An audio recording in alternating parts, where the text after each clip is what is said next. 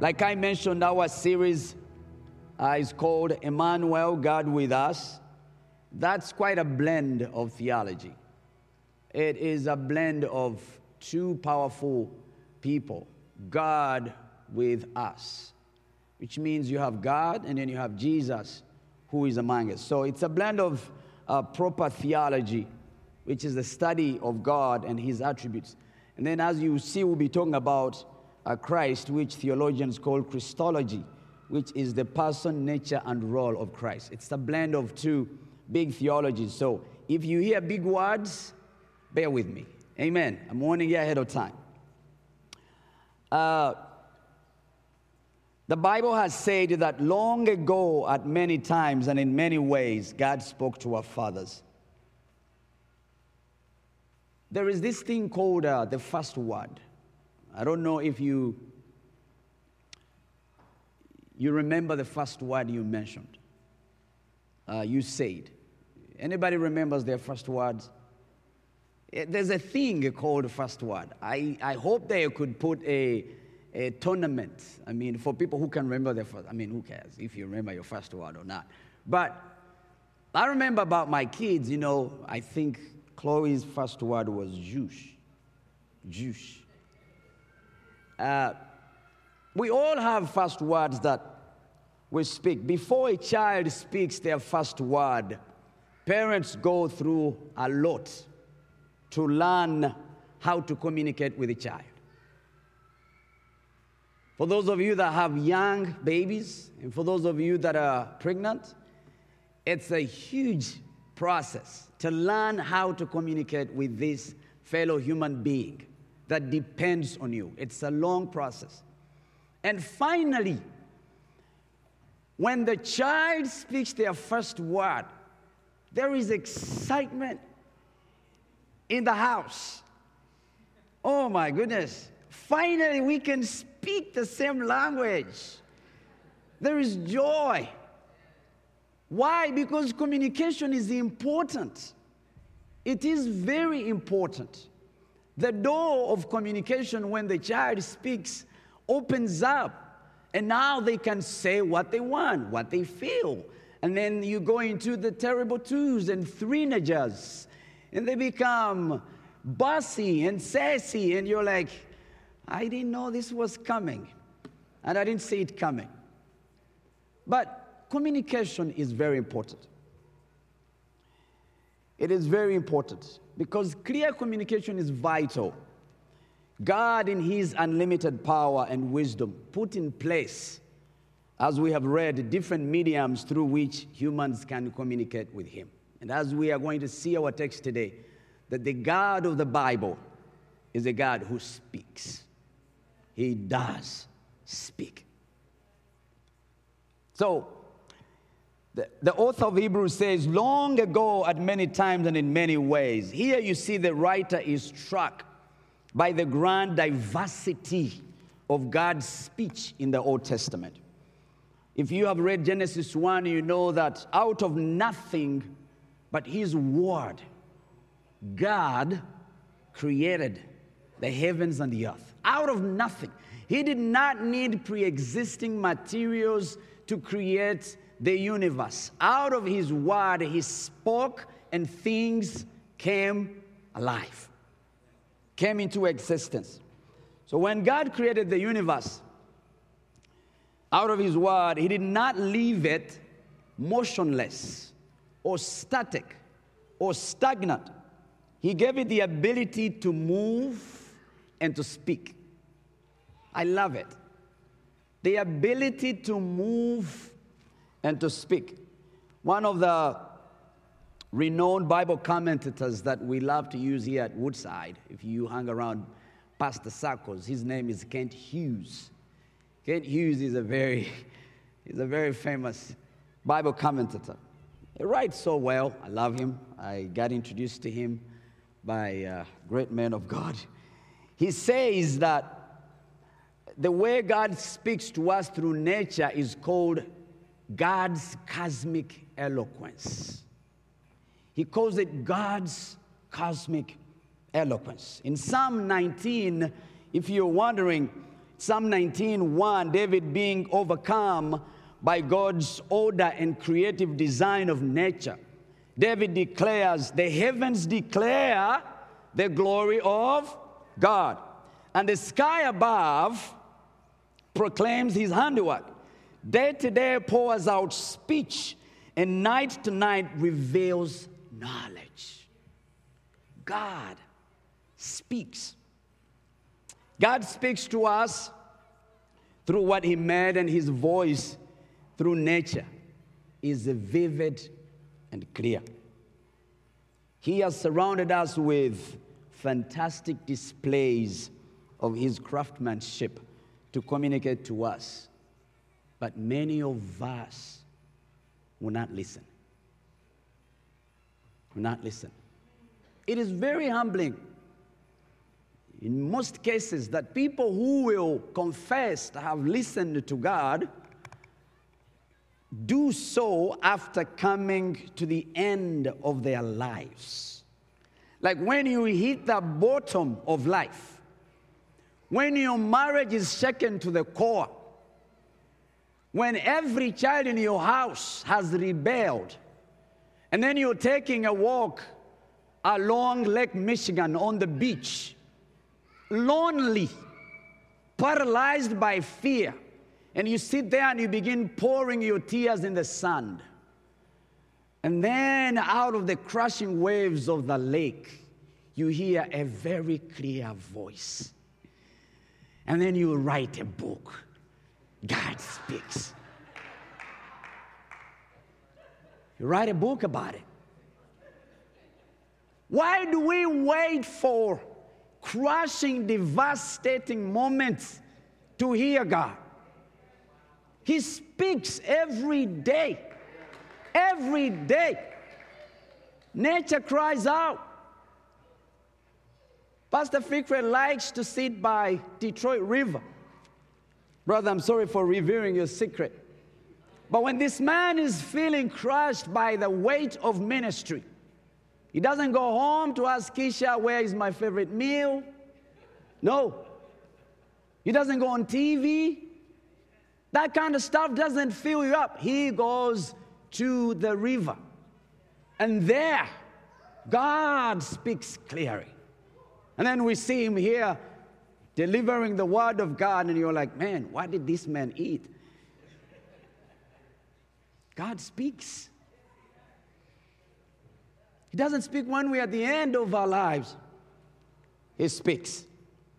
Do not wait for the darkest moments of your life to hear the cosmic eloquence of God. No.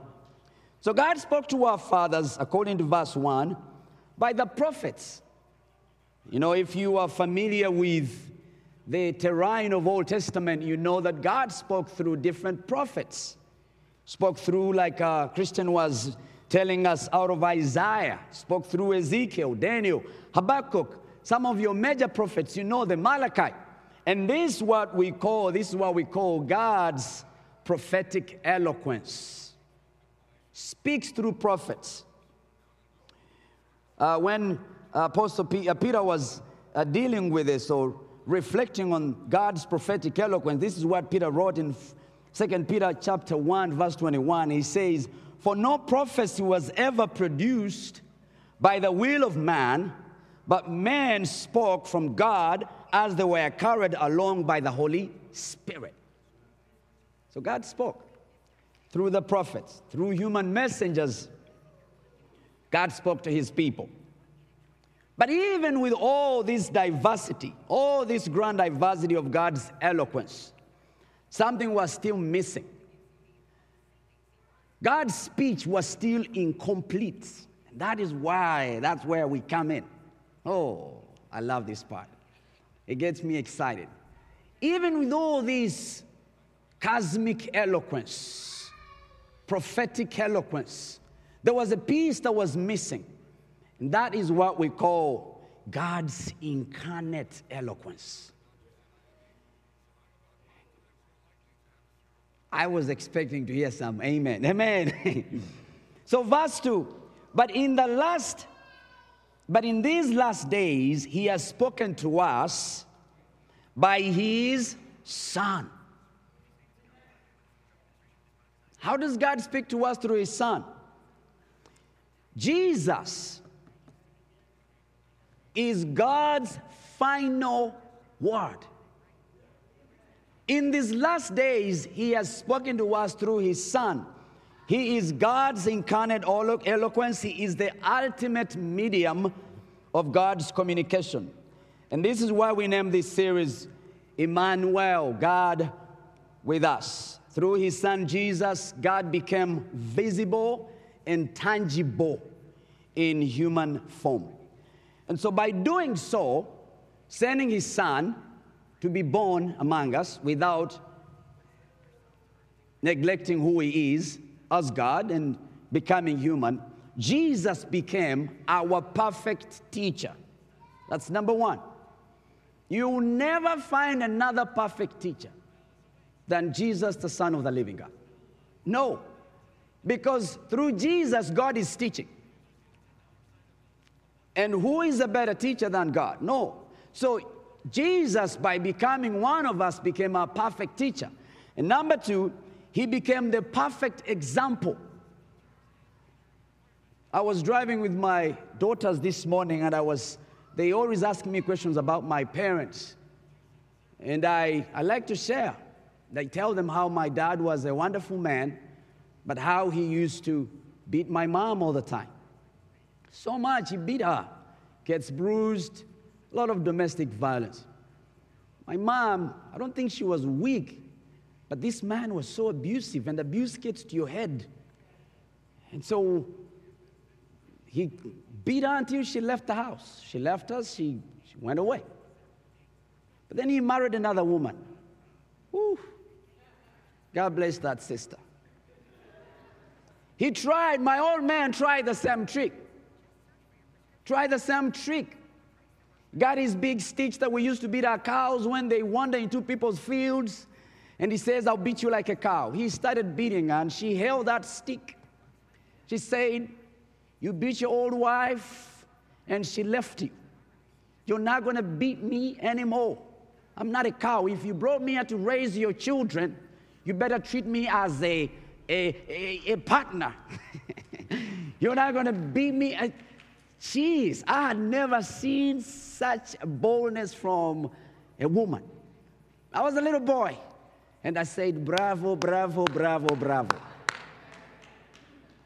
So I tell my daughters, my father was a good man, but he's not the greatest example. But I told them, we were playing good, good father in the car. You're a good, good father. It's who you are. You're perfect in all of your ways. And I told him, That is the God we worship. He's perfect in all of his ways. So when he sends his son to us, he's saying, See me. He's the perfect teacher, he's the perfect example. And then he becomes our perfect sacrifice. Jesus, hey, I haven't even started preaching. Jesus is a perfect example. Amen.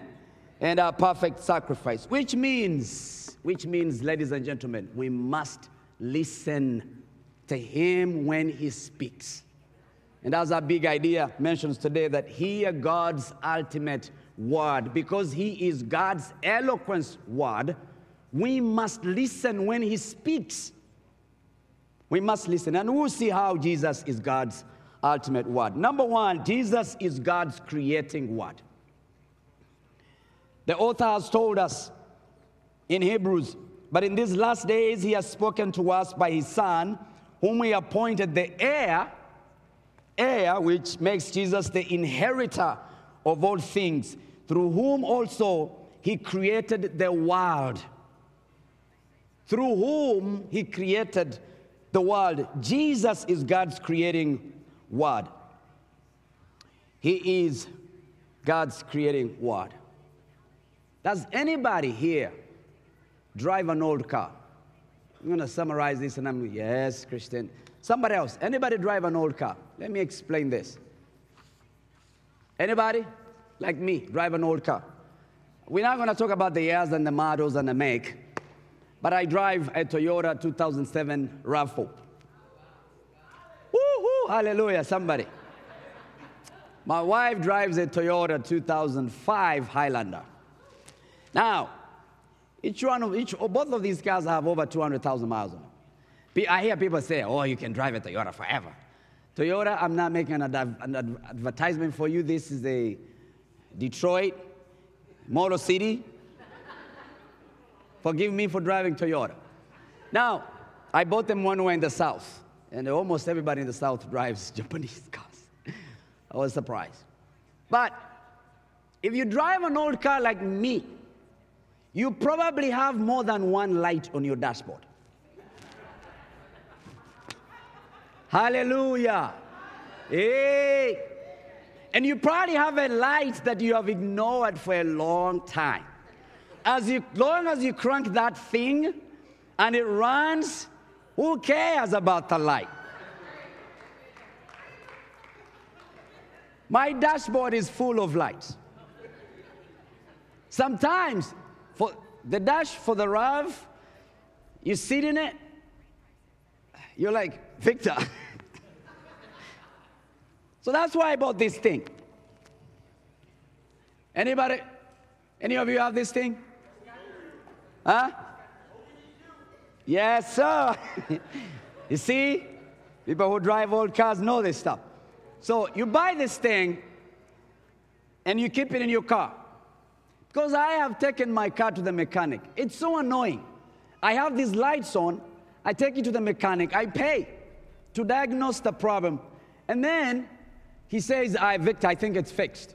I crank the thing, I drive. Before I even arrive, I reach home, the lights are back. Like, I'm tired of people taking my money. So I know, uh, you know, I watched some YouTube videos after, it was a long frustration. So I ended up buying this thing. Now, every time I change my oil, just to be sure, crank it, plug it in, and then I read. This thing can read codes, and then what you do, you know, you know what it does, and then you can erase the codes if you don't like them, you know. and then you put it back in the storage and then you drive because now you know the problem. But it doesn't fix the what? The problem. Sometimes when these codes come up on my car, I get angry, irritated. And I sit there one sometimes because Seijo is scared of driving my car. My wife is scared of driving my car. So I sit in that car and I say, I wish I knew somebody up in the line of Toyota who made this car I wish I knew them by phone or by address. I could write them. Like I talked to Sandy and say, Sandy, come take a look at my car. Like I talked to Walt. I mean, Walter, come and take. I, I wish I knew those people, but I don't. So all I can do is sit in my car and wish. And if I am lucky, I can diagnose it I ignore my, my lights. My warning lights are there looking at me. And many of us, many of us go through our lives just like an old car. Just like an old car. Now I'm coming to the point about Jesus being the creating word of God. We go through our lives like an old car so many warning lights coming up, up and down. Some of us have a dashboard full of warning lights. But you know what we've done? We've ignored these lights. And if you're smart like me, you buy one of these little guys and then you put it in, easy, quick fix, and then you think you're okay and you keep going. Here and there, you get warning lights about what is happening. You, your eating habits probably are not the greatest, but you're like, I'll be all right. And you go to the doctor, they tell you, you better watch that. And you say, oh, I'll be all right. And then you go, I don't want to say where you go. You know where you go to get your fix, your quick fix. You know. And then you go back and it's and it's more weight and more problems. And then it started out with one warning light. You ignore it, ignore it, and then it, and then it leads to more. And then you start hanging out with your girlfriend, and then before you know it, you are in a compromising situation, and you, you, you, you keep going, and you know this is not the right road to take, and you can see a warning light coming up. Probably it's just a little warning light that says, fix your brakes. Or tell me the some of those codes. You look at it and say, This is not taking me. I need to change the oil. But ignore the oil and then you keep going, and then before you know it, you are in a very deep, compromised situation. You are sinning and you think it is okay, and you keep driving and you keep going. Most of us know the digits of the maker. We know the person who can fix the code. Don't you sit here and tell me that you don't know the number. You know. Whatever is eating you from inside, we know, we know the codes of the maker. But what we do? Quick fix and we keep moving. Before you know it, it has spread. The whole dash is full of lights. Now I got truth, some I got some truth for all of us today. Take a pause, stop today, and dial the number. Dial the number. Jesus is the creating word of God. There is no human model that he doesn't know. He knows the Lexus, he knows the eh, eh, GM, he knows the Taco. There's no car called human that he doesn't know. Every light that pops up, he knows it because he wrote the manual. He was in the production process. He knows you inside out. So why do you run to different places trying to look for a quick fix and ignore the maker of your model? Go to your model. Stop. You can lie to your friends and pretend, but you can never lie to the person who made you. He's the agent through whom you and I were created and formed. Don't go to places that are going to take you money for nothing. Children of God, make the call. Make the call. You don't know how many times I walk in the morning as I am praying and I say, Lord, thank you for coming. Just that one sentence. I can say that sentence for an hour and two hours. Thank you for coming. Thank you for coming. Where would I be if you did not come? I was. And then I start, you know, get raw with your God. Get real. He knows you inside out. Uh, uh, number two, Jesus is God's revealing word. Jesus is God's revealing word. And look at verse 3, part A. He says, He's the radiance of the, of the glory of God. So he's the radiator of God the radiance of the glory of God, an exact imprint of his nature. Which means God reveals who God is. I mean, Jesus reveals who God is, rather. Is the radiant. Jesus not merely a pale imitation of his father as a human ruler, human ruler's son may be. It's not just pale. No, he radiates the glory of God and is the exact representation of his being. The book of Mark, chapter 9, verse 2 and 3, tells us that while Jesus was on the Transfiguration Mountain with a few of his disciples, he was transfigured before them, and his clothes became radiant, intensely white, as no one on earth could bleach them. So, here on this mountain, through the sun, the Father's glory is revealed. Jesus does not simply reflect God's glory, He is part of it. If you read the book of John, one of the very, very good books that reveal who Jesus is. If you read the book of John, you will see again and again and again and again Jesus saying these words The Father and I are one. Again and again. So I can take you through that book and I'll show you. And I'll, even when he's praying on the last minute with his disciples in John 15, he's still calling on his Father. And he says the same words The Father and I are one.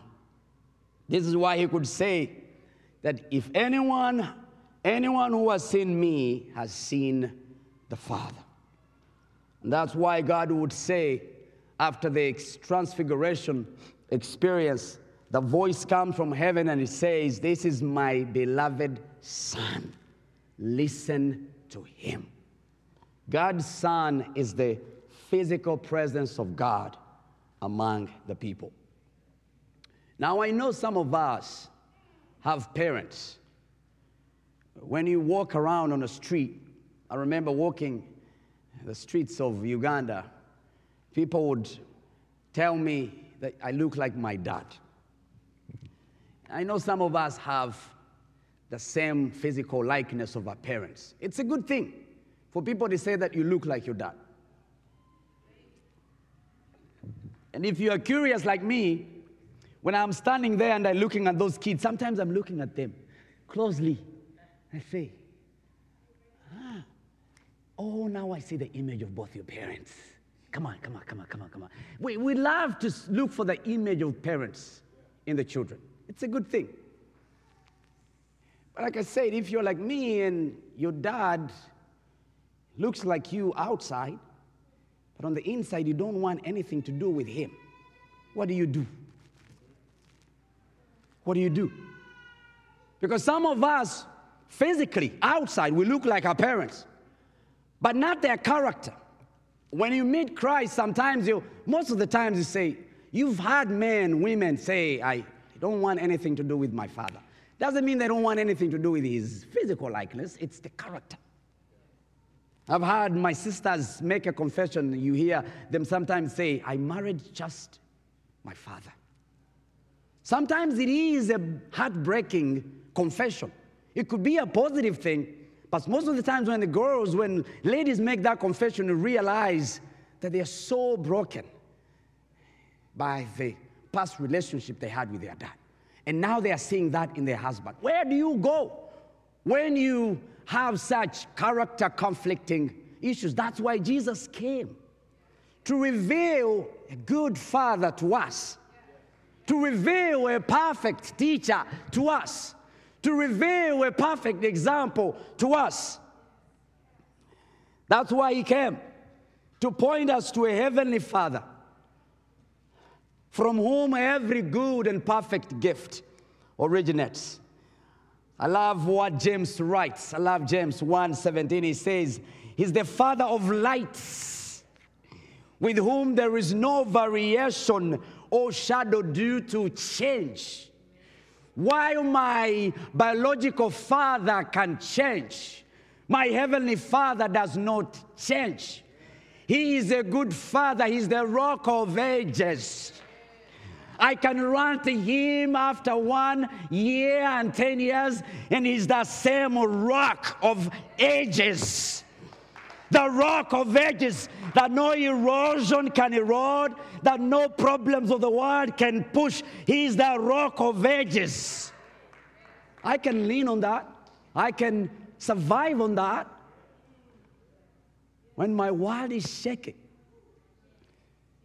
so Jesus is the revealer, He's the revealing word. of our Father. If you see Jesus, you have seen. He's the presence of the glory of God among humans. And through Christ, you and I have the privilege to know God personally and experientially. Know your God. No excuses. Oh, God, you know, I don't know you personally. If you've known Jesus, you know God. Oh, these days I'm not experiencing God as I used to. Walk with Jesus, and you will experience God. Unlimited experience through Jesus. When we see Jesus, we know what the God of the universe is like. We know how he thinks, we know how he talks, we know how he relates to people. He's a good shepherd. Don't you ever forget that. He's a faithful, he's a patient gardener. He will till you, he will mulch you, he will prune you when you become stubborn because he cares about you. He's a good father. And number three, as we see as I finish, three, uh, Jesus is God's saving word. So he's the radiance of the glory of God and exact imprint of his nature, and he upholds the universe by the word of his power. After making purification for sins, he sat down at the right hand of the majesty on high. After making purification for sins. So the author now turns from who, just, who Jesus is to what he has done. He made purification for sins by his own blood. Jesus offered himself on the cross, and through that, he became this perfect sacrifice that pleased the Father. And so, through him, Jesus, our debt eh, of sin is paid in full. If you remember the Old Testament, when the priests went in to offer the sacrifice, they always kept walking. They would never sit. They would never sit. In the Holy of Holies, they're there offering the sacrifice, and they're walking. There is no sitting because the sacrifice is not complete. It's not complete. But because Jesus' sacrifice was complete on the cross, where he said, It is finished, like I said, is the perfect sacrifice, he's able to sit on the right hand side of his Father. And Hebrews says that he's not just sitting there. In this supreme exaltation of God's right hand, that Christ is seated in, He is also interceding for us. Interceding for us. Praying for you and I. Because He loves us. Because He loves us. Like I told you, this is a blend of theology proper and Christology. If God has one word, if God had one word or one message to speak, to reveal, to say to us, what would that word be? Come on.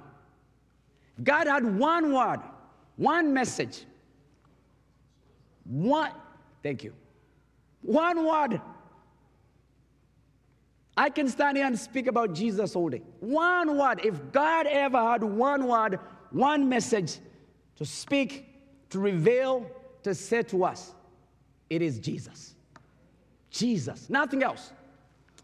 God say he's my beloved son, listen to him, hear him, see him, and believe him.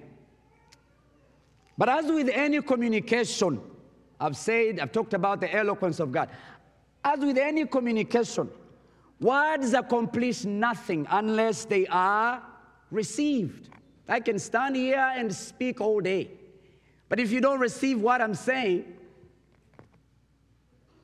so it doesn't matter how God has spoken cosmic eloquence, prophetic eloquence, incarnate eloquence. If we don't receive those words, Doesn't mean anything. And that's why Jesus died on the cross. That's why he went through everything he went so we can believe what he's teaching and receive him. So you haven't, if you haven't received Jesus, this is it. Some people wonder, how do I listen? And I'm finishing. How do I listen? Before I say that, the author of Hebrews gives a very stark warning. If you look at Hebrews 12 25, he says, he says See that you do not refuse him who is speaking. uh, that one. For if they did not escape when they refused him who won them on earth, much less will we escape if we reject him who wants from heaven. So, how do we listen? Here is my practical method, and you can take it or you can leave it. But here's my practical way that I have listened to my God. I call it the rest model. Rest. If you have notes, you can write it down. R E S T. Number one, receive Jesus. R, receive Jesus. The incarnate eloquence of God is God's word, visible and tangible in human form. Receive Jesus. And E, engage with Him daily in reading and meditating on Scripture until His Word has dwelt in you richly. Engage with Him in Scripture. And then S, sit under preaching in corporate worship. Sit